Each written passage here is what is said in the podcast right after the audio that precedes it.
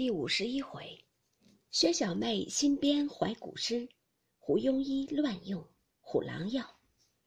众人闻得宝琴将素喜所经过各省内的古迹为题，做了十首怀古绝句，内引实物，皆说这自然新巧。都争着看时，只见写道是：“赤壁怀古其一，赤壁沉埋水不流。”徒留名姓在空舟，宣田一句悲风冷，无限英魂在内游。交趾怀古其二，同筑金庸镇纪纲，声传海外拨戎腔。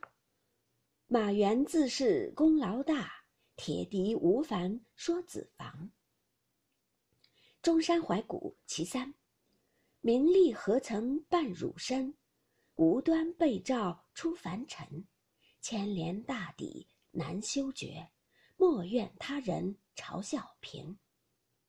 淮阴怀古其四，壮士须防恶犬欺，三齐未定盖棺时，既言世俗休轻鄙，一饭之恩死也知。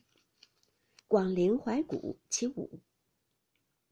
蝉噪鸦栖转眼过，随堤风景尽如何？只缘占得风流傲，惹得纷纷口舌多。桃叶渡怀古其六，衰草闲花映浅池，桃枝桃叶总分离。六朝梁栋多如许，小照空悬壁上题。青冢怀古其七。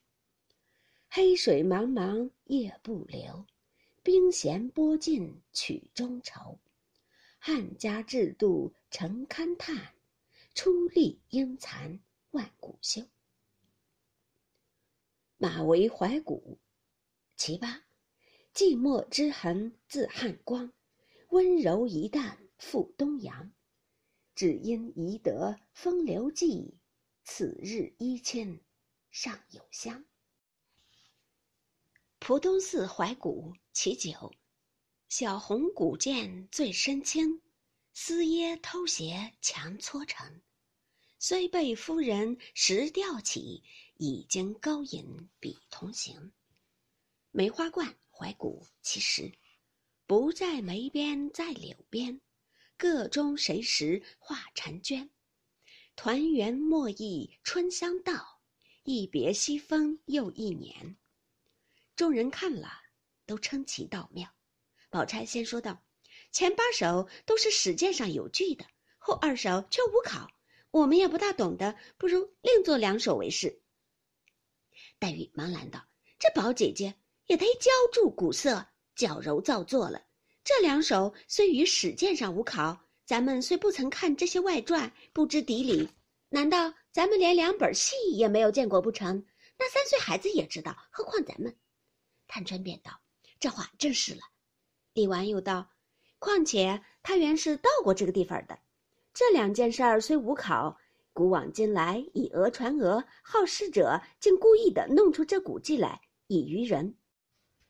比如那年上京的时节，但是关夫子的坟倒建了三四处，关夫子一生事业皆是有据的，如何又有许多的坟？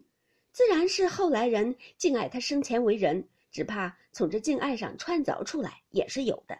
即至看《广舆记》上，不止关夫子的坟多，自古来有些名望的人坟就不少，无考的古迹更多。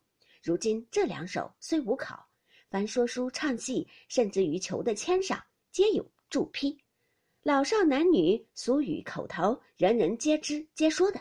况且又并不是看了西厢、牡丹的词曲儿，怕看了邪书，这竟无法，只管留着。宝钗听说，方罢了。大家猜了一回，皆不是。